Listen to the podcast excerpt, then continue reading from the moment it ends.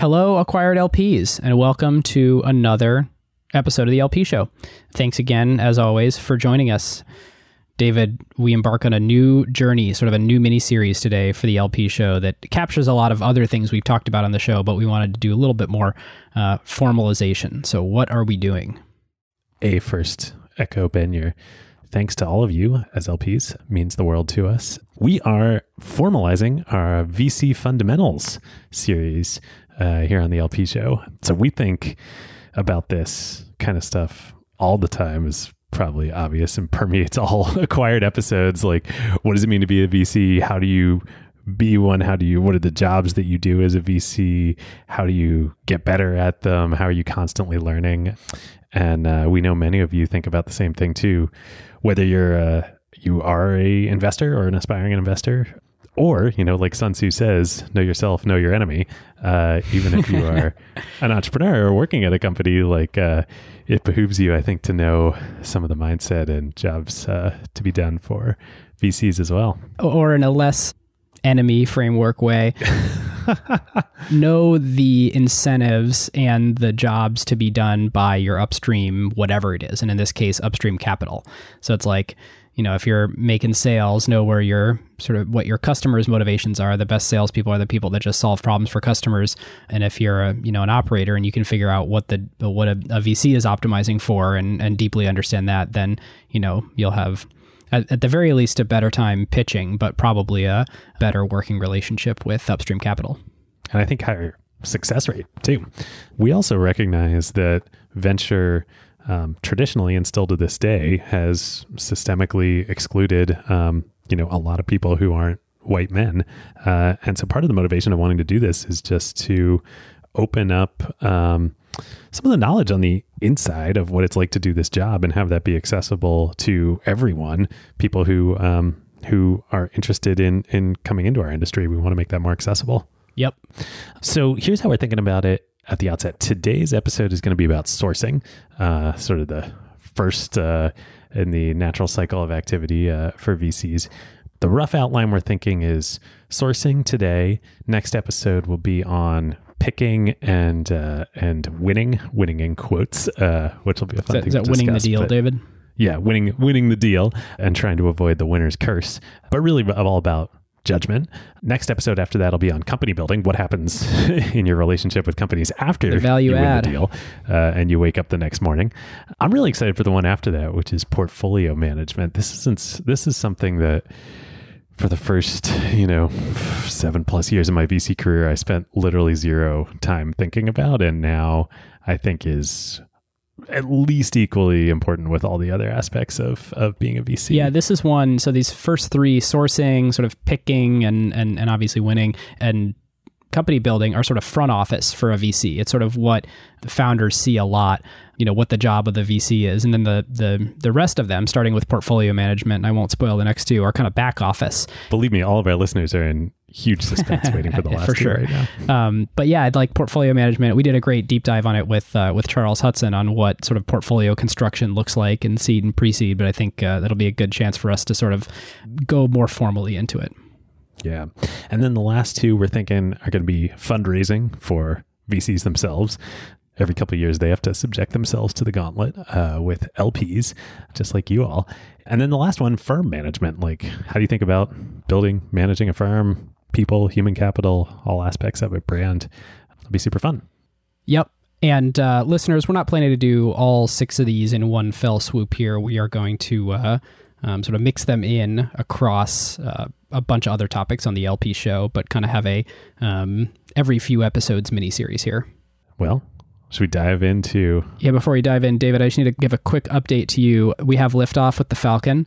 Uh, Hey! Here, here we sit recording with um, what what day is it? Wednesday after the demo two mission, and yeah, Falcon is away with uh, 60 Starlink, I think 60, but Starlink satellites in the fairings in a very underpublicized launch for SpaceX, which is like crazy given how much publicity there was for a launch, you know, just a few days ago. And here they are shooting up another Falcon 9 rocket with no fanfare, so routine.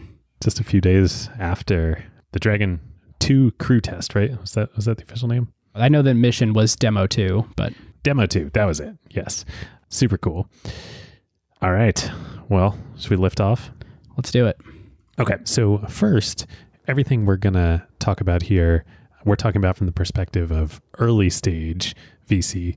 Probably a lot of it applies to later stage and growth VC as well, but some of it won't. Stuff like um, friends starting companies. Uh, and secondly, disclaimer up front before we jump into sourcing. really, this applies to everything in venture and in life, but uh, I think especially here, there's no one right answer to how to source investments. There are a lot of rules, uh, some of which we'll talk about. All of those rules exist to be broken. You know, it reminds me, I've actually had two two sort of mentors um, at various points in time in my career give me some version of this advice. Uh, one was Andy Rachleff, uh, of course, one of the founding GPs at uh, at Benchmark, um, who retired and uh, became a professor at GSB. Um, and I was lucky enough to take um, one of his classes when I was there, and I sort of asked him, um, you know, the question of like how uh, how do I how do I be a great VC? And he gave me a bunch of answers that we'll talk about later in the show. But he's like, look, at the end of the day, you got to figure out what works for you, and like uh, what works for you is going to work for you. It's not going to work for somebody else. Yeah, and David, when you say rules are meant to be broken, like friendly reminder to everyone that venture capital is an asset class that is wholly made by outliers and non-consensus bets. So, in, in a lot of ways, the purpose of learning how things have been done before and how other people do things are that you can selectively choose when you want to uh, be different and why. The other great piece of advice uh, was from a former Sequoia partner. You know, basically just said the same version of the, the same thing that that the best advice that Don Valentine ever gave him was that what led Don to Cisco and what led uh, Mike Moritz to Google isn't going to be the same thing that leads leads him to uh, whatever his big one is going to be. So, always a good thing to keep in mind.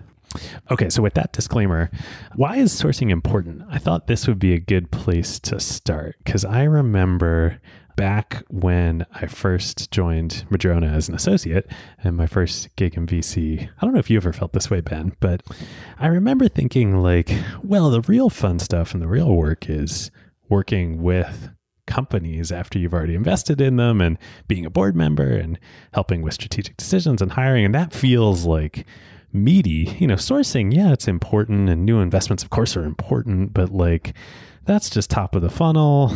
feels kind of like sales. You have a lot of conversations, a lot of them go nowhere. I just remember feeling like it was kind of the least interesting part of the job for me when I first started in VC. It is also can be soul crushing because a lot of the times it is the a lot of the companies that you want to get into rebuffing you, and then a lot of the people that you unfortunately have to say no to, you rebuffing them and trying to do so in a way that is not incredibly off putting and crushing to the incredible journey that they're on. And so, like, it creates a negative emotion kind of for everyone, or at least for you, in both scenarios, except for that very rare one where you're shooting the gap and you're both like, yeah, let's do this together. And that happens so rarely. Um, whereas once you start working with a company, then it's like, well, you're on the same team, like you're in the you're in the foxhole together. But uh, I came to learn, and um, again, not saying I'm right, but I think this is a pretty wrong mindset and uh, an important myth to dispel. And there are a couple reasons for this, but I think it's said no more eloquently than what Sequoia says all the time and what Doug Leone, I think, said on our episode, which is we're only as good as our next investment.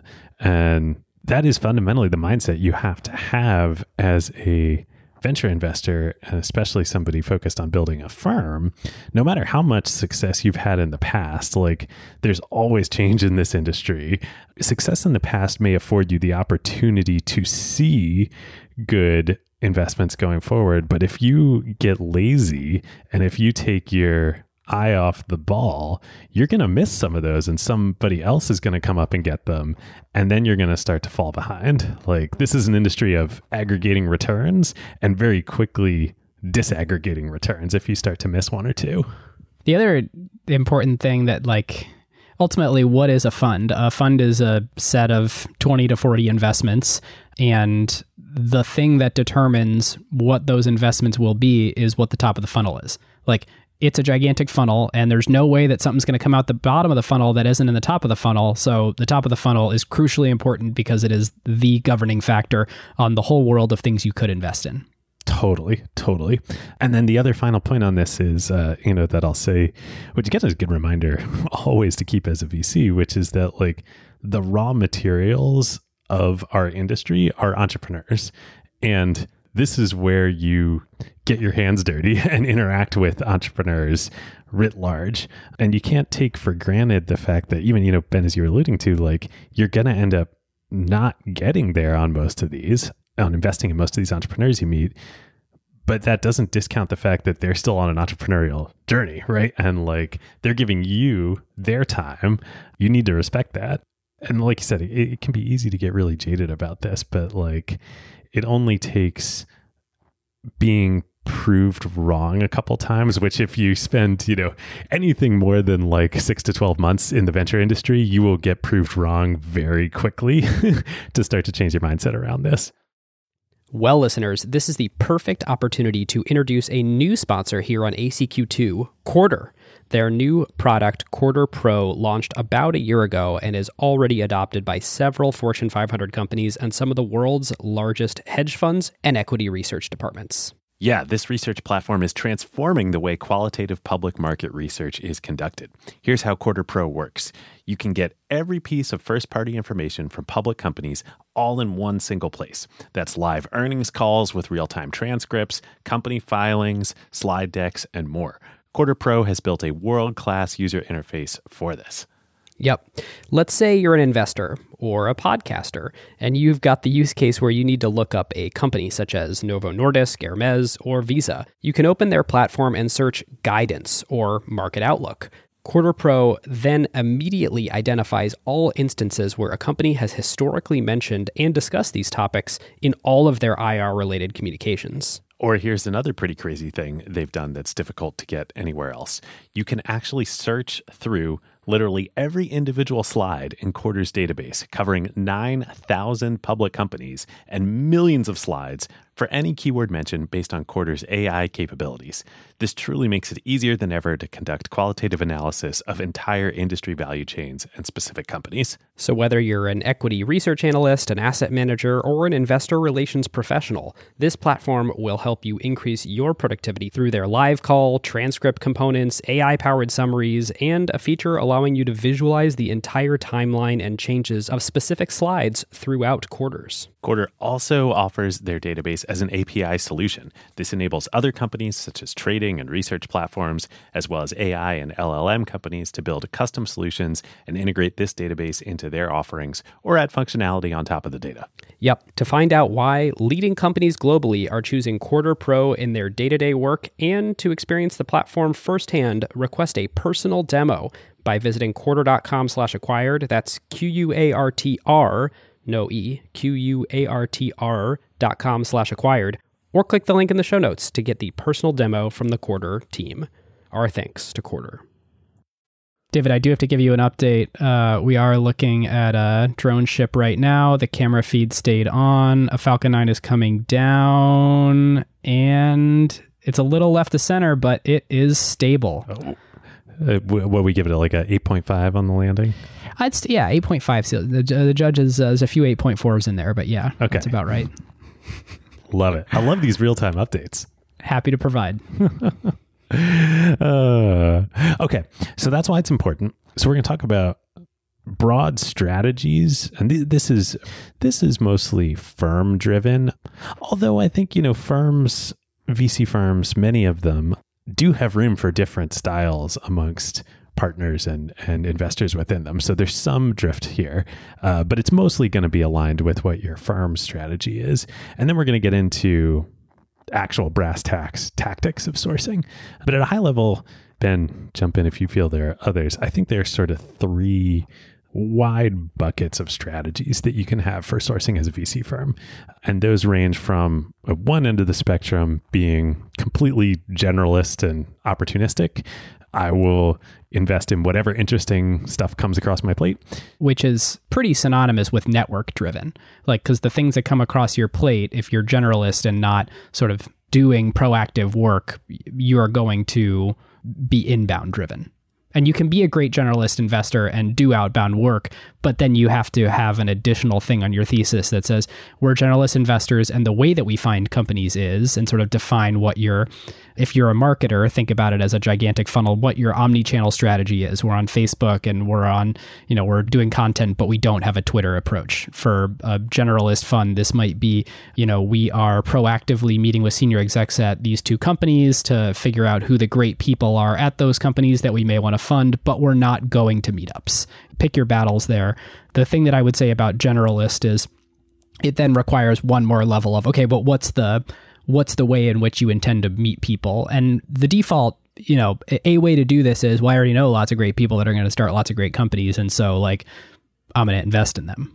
That's been, I think, the legacy of the venture industry for a long time. You know, I would classify again, like like I said, it's a little bit different partner to partner, but generally, I would classify like say Founders Fund as a generalist fund. You know, grew out of the PayPal mafia uh, and Peter Thiel. I think it was Brian Singerman who was on Invest Like the Best with Patrick, um, and he talked about his primary sourcing strategy is he just asks everybody he meets to send him companies, and then he just starts to tune like, okay, who sends me good companies, who sends me less good companies. If you start sending me good companies, I'll like pay more attention to you. If you send me less good companies, I'll pay less attention to you. But like I'm open to I'm open to anything. Ben, like you were saying, that can work because he has an incredible network, as do all the folks at Founders Fund. Okay, so that's one end of the spectrum. Uh, the next, why, why don't we go to the the opposite end of the spectrum, and then we'll talk about the the strategy in between.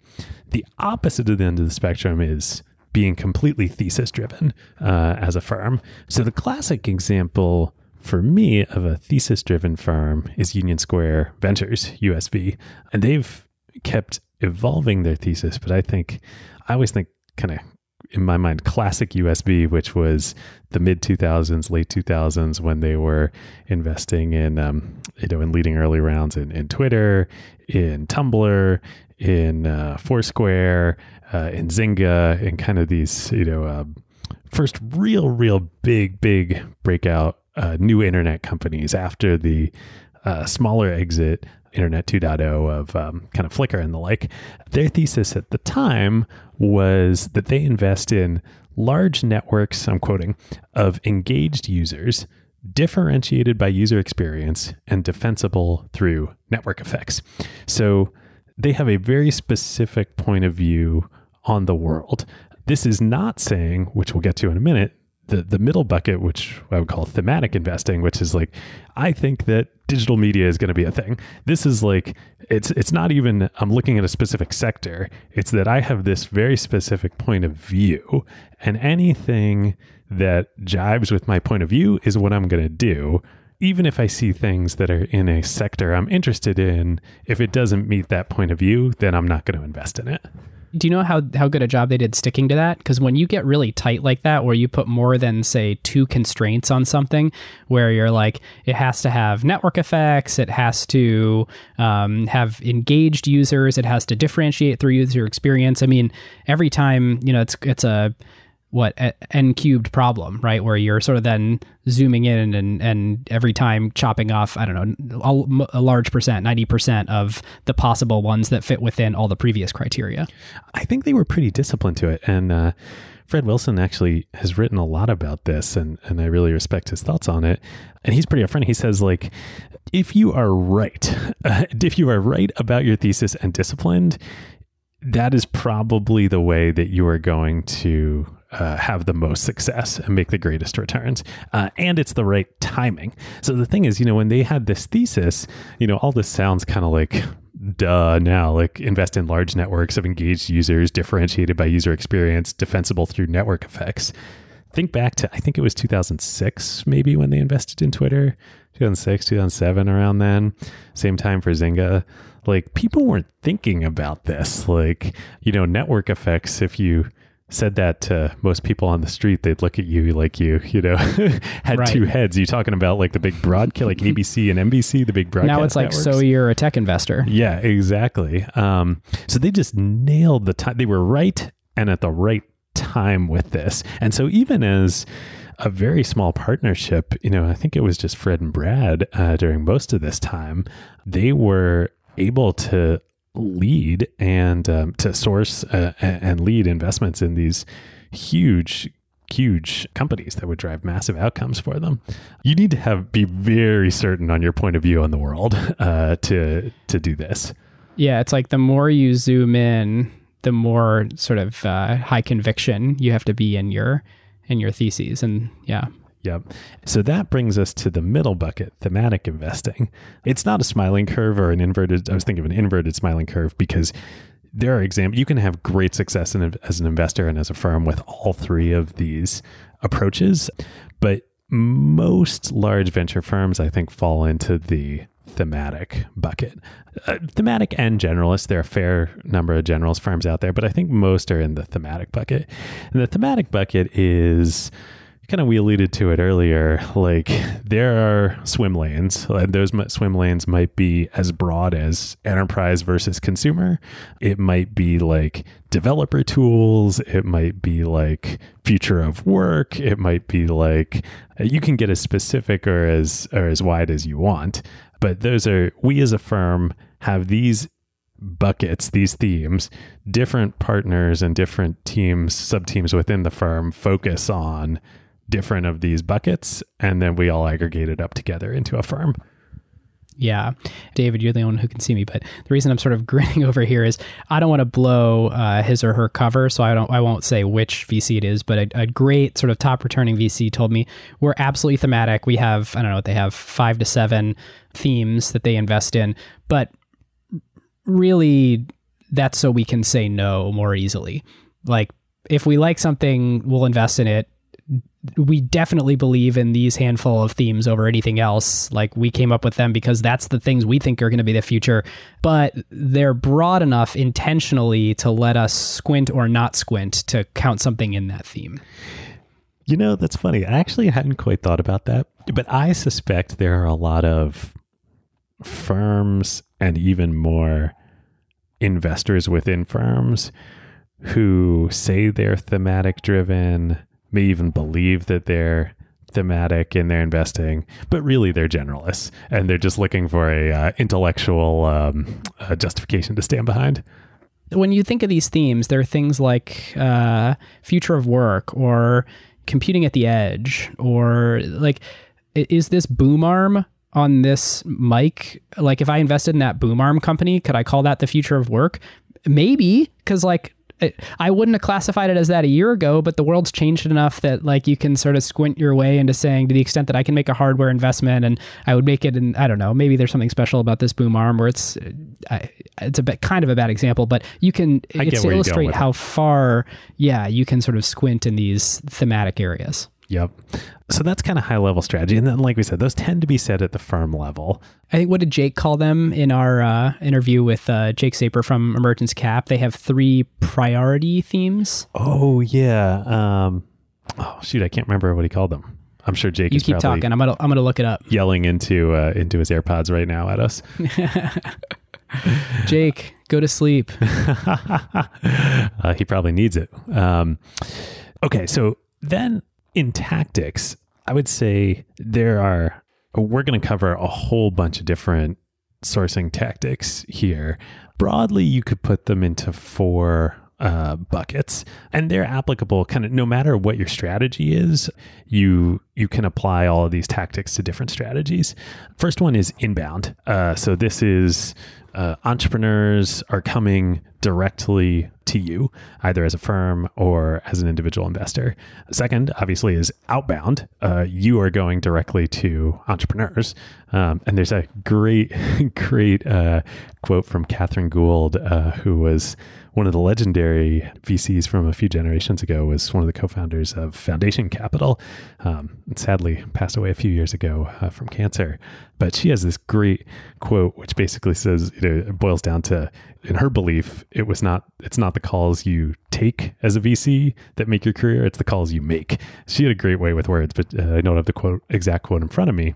But um, she said, you know, if you kind of catalog the 10 smartest people you know and you just make a habit of always regularly calling them, at any given point in time, one or two of them is going to be starting a company. And you could just like roll with that and do very well in your venture career. I would describe us as uh, thematic at PSL. We're like, obviously, we're Pacific Northwest based because there's a few th- key things we believe very strongly that this region will be good at. And we have um, these three sort of themes within there. So I wouldn't call us fully generalist. I wouldn't, I, I'd put us like most people you're alluding to, David, somewhere in the middle in being thematic. When people ask, how do you find founders for the studio? And I know I'm probably jumping ahead a little bit here, but the question that my partner Greg, who David obviously you know very well from Rover and Madrona, uh, always responds with is uh, who is the person that if they came to you and said, I'm starting a company, you would say, I'm in with my personal cash to be an angel investor before I know the idea. Like it's it's a very similar concept, I think, to like keep up with those 10 people regularly at some point catch them when they're starting a company. It's it's it's this idea that years before they start a company, you want to sort of know in your head like, okay, who do I think is going to be a founder of an amazing company, um, and how can I just sort of keep up with them? Yep, hang around the hoop, uh, and there are a bunch of other different tactics around outbound. We'll go into, but. Um, yeah, that's just. I always think of of Kathryn when I when I think of uh, of outbound. Okay, next bucket is referral. So this is, you know, somebody referring you a deal. Uh, could be another entrepreneur, could be another VC, could be somebody else entirely. But I bucket that separately uh, from inbound and outbound. Um, and then the last one that Ben, you are a world expert on, uh, and is in many ways the most highly, always highly desired yet elusive form of deal flow and sourcing for LPs is the homegrown slash proprietary deal flow. Classically, this was done with things like entrepreneur in residence arrangements, although today that's not even proprietary, but it could range all the way from that up to you're running a venture studio in house, which Ben has lots of experience with. That's absolutely one of the the sort of benefits to being an investor in PSL Ventures is, um, David, as you alluded to, the studio creates a handful of companies a year. I think last year was eight, and uh, the fund has some ownership in every single one of those and can participate in their earliest financing rounds. And so, while the venture fund is not leading those deals in the studio companies, uh, it has exposure by default to a sort of proprietary channel of companies, as you as you just described.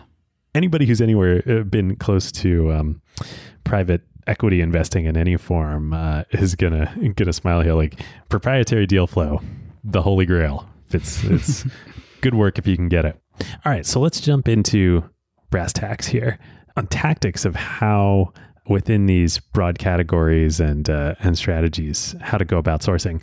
So, as part of when I you know talked to talked to Andy Rachleff, uh, you know at the uh, back when I was at GSB, you know going hat in hand saying you know please give me some knowledge. He gave me six tactics right off the bat, and he said, look, you know you, you should try all of these. You'll figure out which ones you like, which ones you're good at, which ones you're not. But here, kind of like broadly accepted uh, paths. So one, he said, was kind of PR and public presence, and kind of back in, well, certainly his day, and even this time, kind of early 2010s when I was uh, talking to him about this, that really meant like PR. uh, you know, blogging was around. Fred Wilson was blogging, but there's been a lot of development since then. Yeah, and I mean the, the explosion of the venture ecosystem has also meant the explosion of marketing as a core competency of venture capital firms. It's sort of assumed now that when you look at these enormous platforms like Andreessen Horowitz, that thought leadership and marketing is a piece of what the job of a venture capitalist is, and that just that's only recently true you know, it may not be true of the investing GP, but it may be a core competency of the firm broadly. You think about, you know, the A16Z podcast is sort of this great example of it, where it's not, you know, Fred Wilson blogging. It's, you know, a program that's developed by a, a person at the firm as a competency of the firm. But David, you're right. Like, it wasn't that long ago that it was literally like, see if you can get quoted in the Wall Street Journal. Yeah, and maybe hire an outsourced agency to help you do that or go on CNBC or something. Although, actually, it's come full circle going on CNBC now. look at Chamath and, and look at Jason. Uh, they're making a career out of it. But no, like when Andreessen started, they brought on I can't remember if it was actually, I, I don't think she was a full time employee of the firm to start, but quickly she became a partner. Uh, Margit uh, Wennmachers, I think, I think is how she pronounces her last name, who was the founder of the Outcast uh, PR, super famous PR agency. They brought her in house, like to architect this whole strategy around blogging, around uh, having part of it being uh, writing in other news outlets. I mean, the Marc Andreessen software is eating the world op ed in the Wall Street Journal. The op ed heard around the world, you know, the podcast, all of it. So brilliant, has become synonymous with the firm. Totally. And to go meta for a minute, anytime you have something moving from a differentiated product to a commodity, marketing is going to become more important and so, without demeaning ourselves too much, David, here, in the commoditization of startup capital, you know, you have a, a tremendous abundance of it. You know, a lot of money is uh, just as green as a lot of the other money. And so, what do you do to differentiate? In the in the very same way that in the jewelry business or in the consumer packaged brands business, you know, uh, this window cleaner is the same as that window cleaner, but the very minute differences probably won't be known by consumers. So the thing that becomes crucially important, and you know how P and G built their entire company, uh, is the marketing of these things and the ability to to appear differentiated. And so many many sources of capital are truly differentiated from many others. The person you're working with at a board level is crucially important to a company. But as it becomes more commoditized than it has been in years past, um, it makes sense that the 2010s were the year where you need marketing to create the perceived differentiation of capital. Well, what's I think what's been super cool on this, a lot of people dismissed this this whole idea of marketing venture capital firms. It feels tasteless. Uh, and then when Andreessen started, I mean, old school VCs were throwing a lot of bombs, uh, and um, it was very controversial. What's super interesting now, I think, um, to foreshadow some of the modern uh, sourcing tactics we'll get into, including things like podcasting and this very podcast, it actually has become a self fulfilling prophecy that I think having a strong um, well i'm gonna i'm gonna characterize it differently in a minute but um, having a strong marketing and everything around that competency as a as a firm actually helps the companies you invest in because you amplify them. You both amplify them and you gain access to resources that you otherwise wouldn't have gained access to to make those companies better. Totally. But back in the day, this was PR. Also, did you just imply that this this podcast could be content marketing for venture firm David? How dare you? No. well, we're gonna we're gonna talk uh, we're gonna yeah. talk much more about that. Uh, I'm gonna come at you hard in, in a minute. minute. Okay, you come at me hard. It is this is definitely not content marketing but because I have a whole different category for it. Okay, so next one that Andy told me is um, you can be a lab rat, as he called it, uh, which is, you know, go hang out in like today people would call investors like this deep tech investors, but you want to hang around scientists, you want to hang around computer scientists, whatever, whatever your jam is, whether it's physical sciences or, or engineering or whatever, just like be a technology sponge and hang out around the people that are at the bleeding edge because they're probably some of them are going to be entrepreneurial and want to start companies. Yep. You see a lot of studios actually doing this. Uh, a great example is um, Andrew Ng's AI Fund, or up here in Seattle, AI2. Both have deep connectivity either in their organization or outside the organization with AI researchers and are actively seeking to start companies and invest in the work that those, those researchers are, are sort of spinning out. Yep. Okay, so the next one is pretty specifically tied to um, the thematic investing strategy, which is just become known as like the investor or the firm in a given space. So, like, what would be an example of this? Um, Bill Gurley you know, in marketplaces. Exactly, Bill Gurley in marketplaces, um, and there are whole firms uh, around this now. Like, um, you know, I'm thinking of uh, uh, Bolton Hardware or um, uh, several fin- great fintech firms out there, Ribbit Capital and others. Not only are you narrowing the universe uh, for your sourcing, but you're also broadcasting out to the world. Hey, this is what we do. We're the experts. If you are doing, if you're an entrepreneur working in X sector, you need to come talk to us. Um, and it's actually amazing how well this works.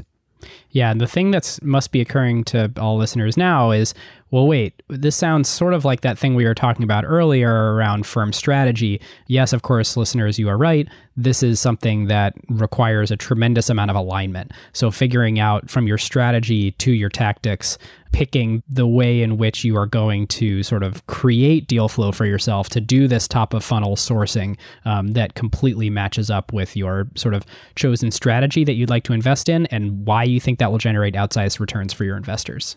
And I think that's actually a really good point, Ben.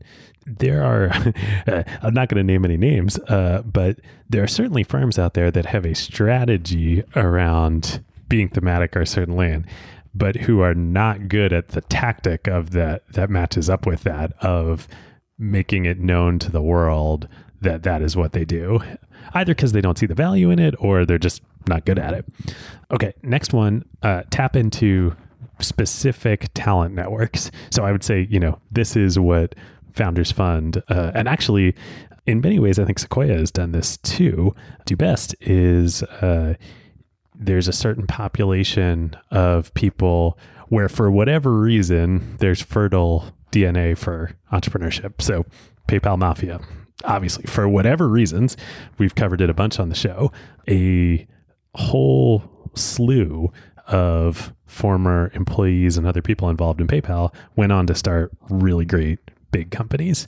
And David, you know, this doesn't have to be just like the big firms that you know have hundreds of millions or billions under under management.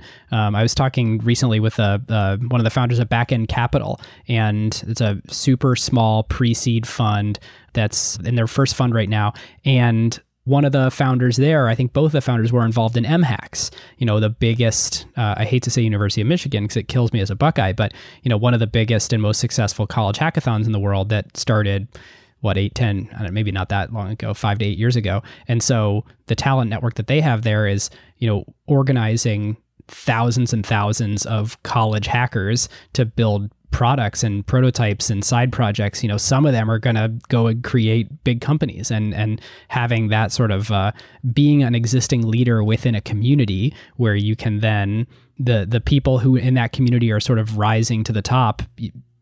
You, you know them already and they trust you and you're an authority figure to them. It makes total sense that they would want your capital and your your relationships.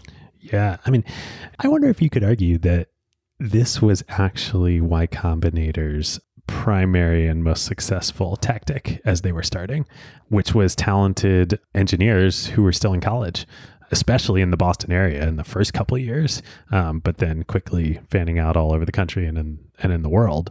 They pretty uniquely amongst investors were going at that time, you know, mid to late 2000s to that group of people and saying, you can be entrepreneurs. We'll fund you. Yep. Yeah, I think that's a that's a great example. Like this is this has been huge for me personally.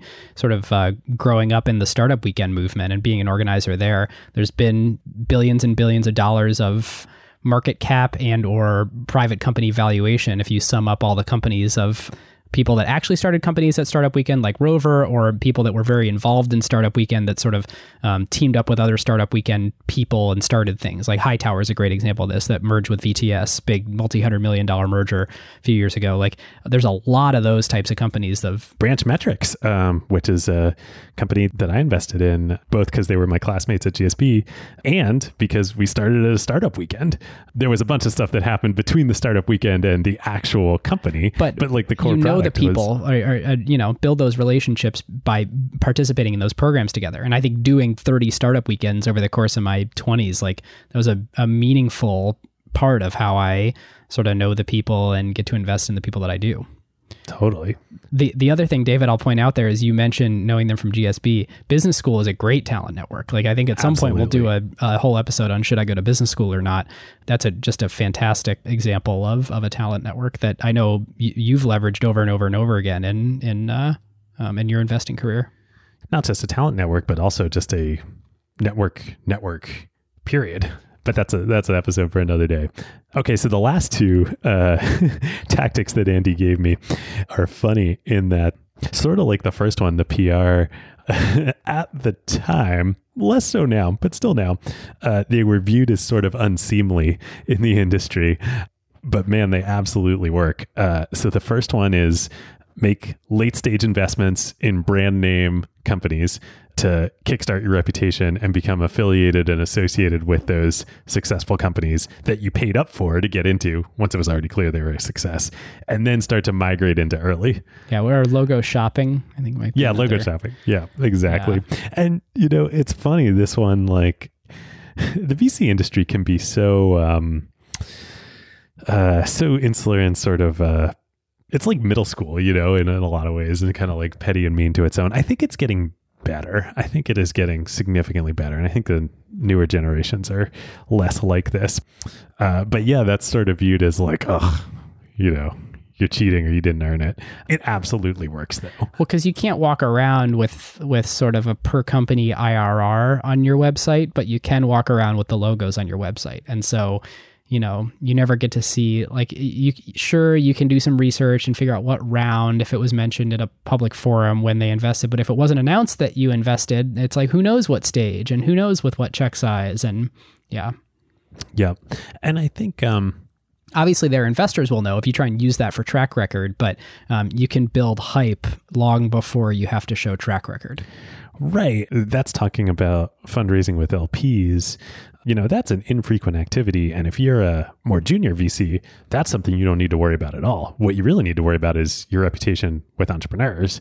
And they're not going to know or care that much. But this gets to the like what's actually valuable about this. Certainly the reputational brand halo from those successful companies is huge.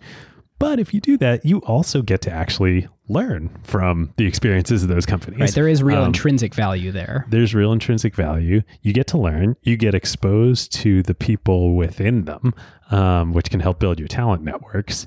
Like this is a really, especially for newer, younger VCs. I think it's a really great way to jumpstart your sourcing strategies and tactics. yeah totally Okay, so the last reason on this, why it's a good strategy, especially for younger VCs, is not only are you going to get the learning from the company and the access to the talent networks, but if you get to join the board either as a member or a board observer, you're going to get to learn from the other venture investors on the board. And this is actually something that hugely I benefited from so much in my career and continue to that I don't think is talked about enough, which is that you learn a lot from other members of your own firm who you spend a lot of time with, but you can learn just as much, if not more, from all the board members at other firms who you share boards with because you get exposed to different types of thinking. Yep. I mean, I think we we heard this straight from uh, Chetan's mouth on the enterprise investing LP episode, where he was saying, I think he was on the Elastic board with Peter Fenton, or maybe still is. Yep, when- that's right. When, this is when Chetan was at his, his former firm NEA before he had joined Benchmark, and obviously that that learning, that sort of mutual learning from each other, led to uh, something much more than just learning, where they actually, you know, joined forces later at Benchmark, but that's a very common thing, especially in, in this sort of mutual context. David, I think you're, you're pointing out like for younger VCs to get to learn from more experienced partners, but I think this is a it's a pretty commonplace thing for people to want to co-invest together to get to work on a company together. Totally. And if you're doing late stage investments, you get a multiplier effect on this. So every investment you're making that's a late stage investment, there might be three, four, five great early and mid stage VCs already on that board. Well, boom, you just get to build relationships and learn from all of those all at once. Okay, so then the last one that Andy sort of told me tongue in cheek, but also absolutely works is beg. uh, and he used the example of another famous VC of uh, his kind of vintage, who he said uh, derisively uh, begged uh, to get into all of his early hits and then built a reputation. Really, I think what this means is some combination of begging the entrepreneurs uh, and also just paying up, related to the previous tactic, but this can also work at early stage, which is like if there's a hot deal and you're willing to pay the highest price, well, there's a good chance you're going to win that deal. David, to get into our, our next section here, um, listeners, we wanted to include this section, and I hope we would have included this section before everything that's been sort of brought to light and the all the protesting that's been happening and and and rightfully so uh, this last week. But across all these tactics that we just mentioned, and across all of them that'll come in our next section, I'm sure many of you uh, have listened to us talk about this and go, "Oh my gosh, it's so insular. It's such a echo chamber. Wow, what another great way to fund white males like talent networks from."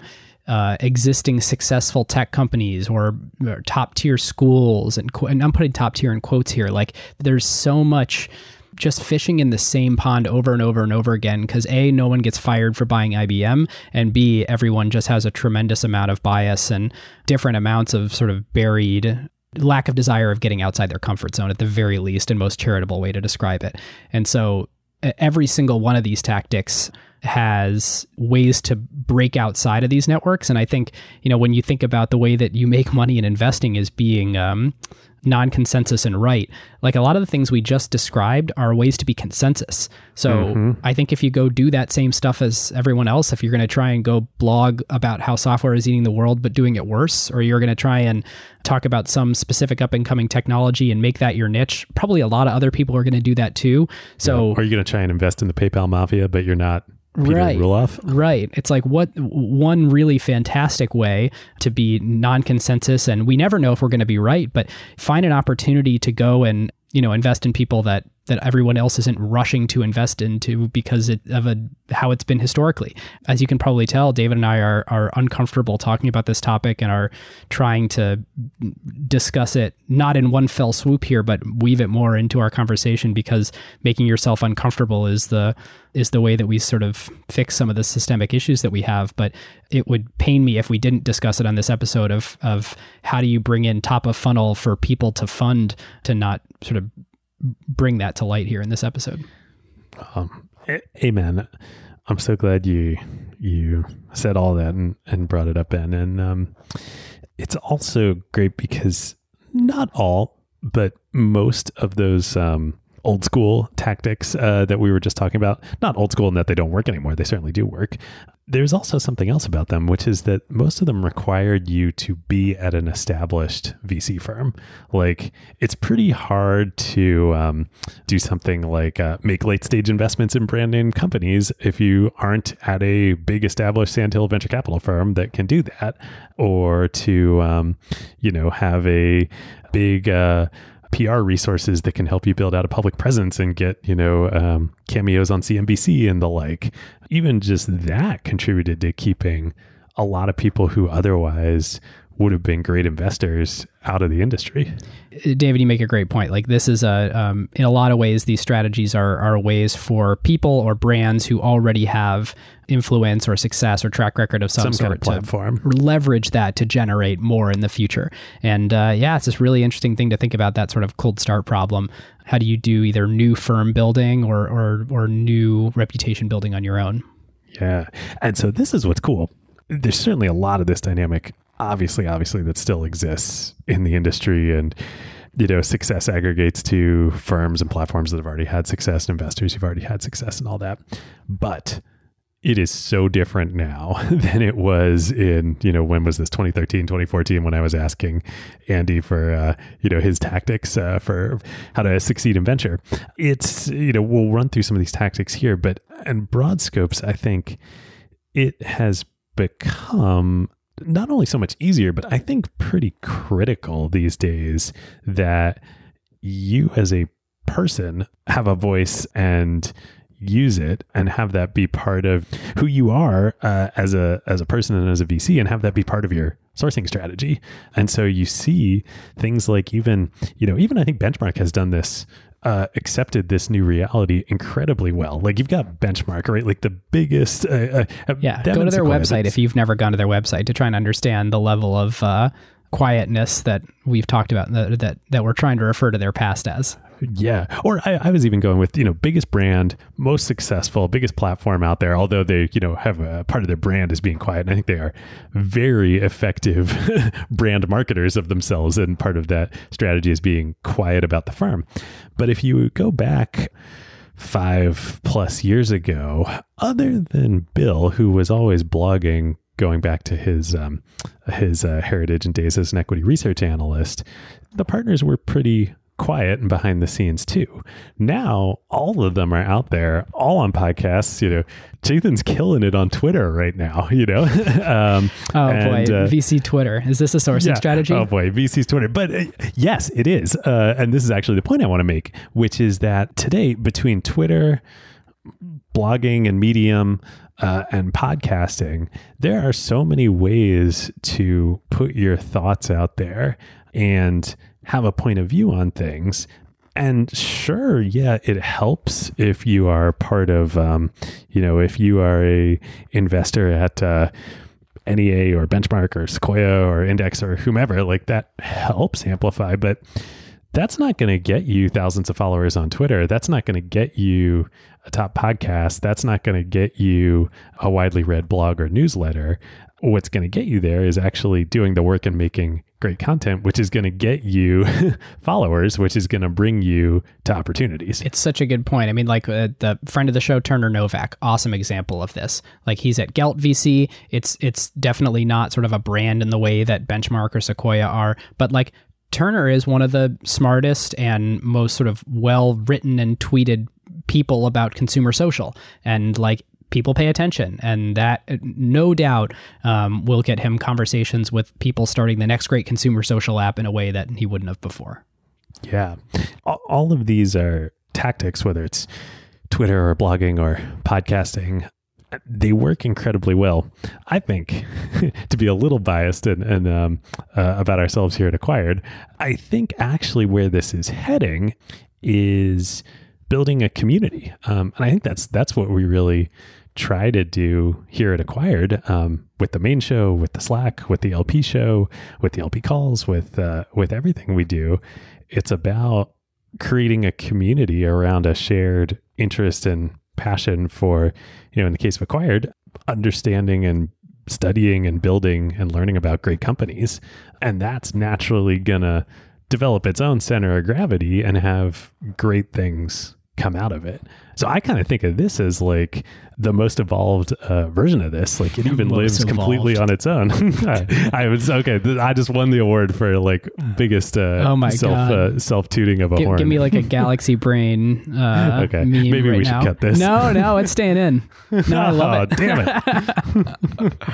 No, but Uh, uh, David, you- you make a great point. Like Greg, my partner, an incredible community builder in the tech ecosystem in Seattle over the last 20 years.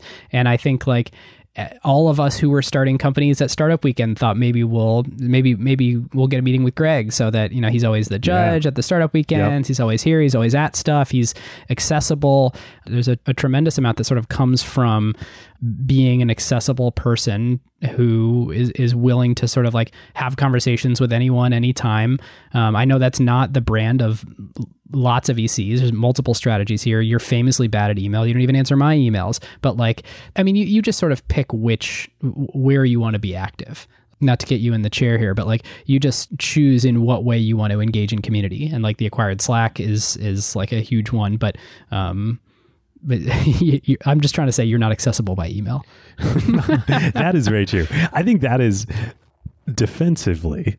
I would put that in actually a separate topic for this. For uh, you know, me, it's just like um, I think I find uh, to rabbit hole on my my being bad at email.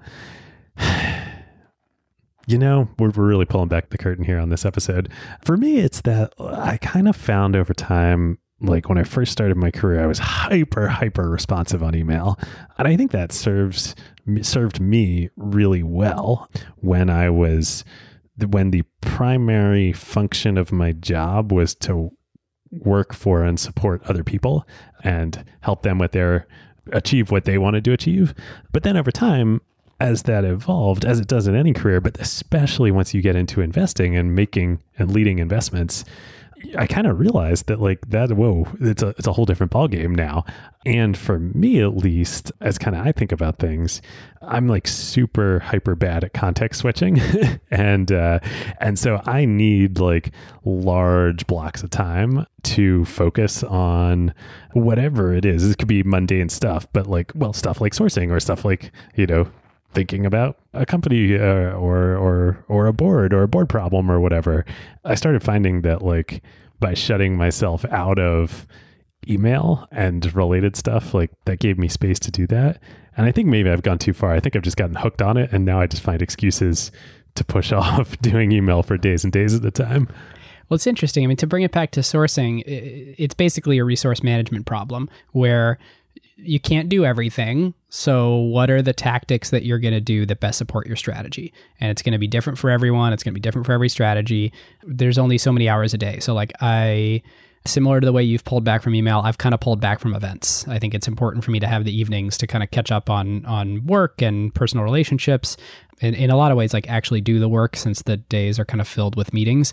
You know, I used to go to tons of events and I loved that I sort of was like accessible is the wrong word because I think like it, it, no one would think it would be hard to access me. But I sort of loved being out there in the community and mingling all the time, and that became an unsustainable thing for me. And so it's like, okay, well, how do you want to allocate the resource that is your time, and what is the highest leverage activities you can perform that will support your strategy. Oh, and by the way, sourcing is only one of many jobs of you know a, a great venture capitalist and a great startup studio person you hit the nail on the head there with resource allocation. And I think that's the coming full circle here on sourcing.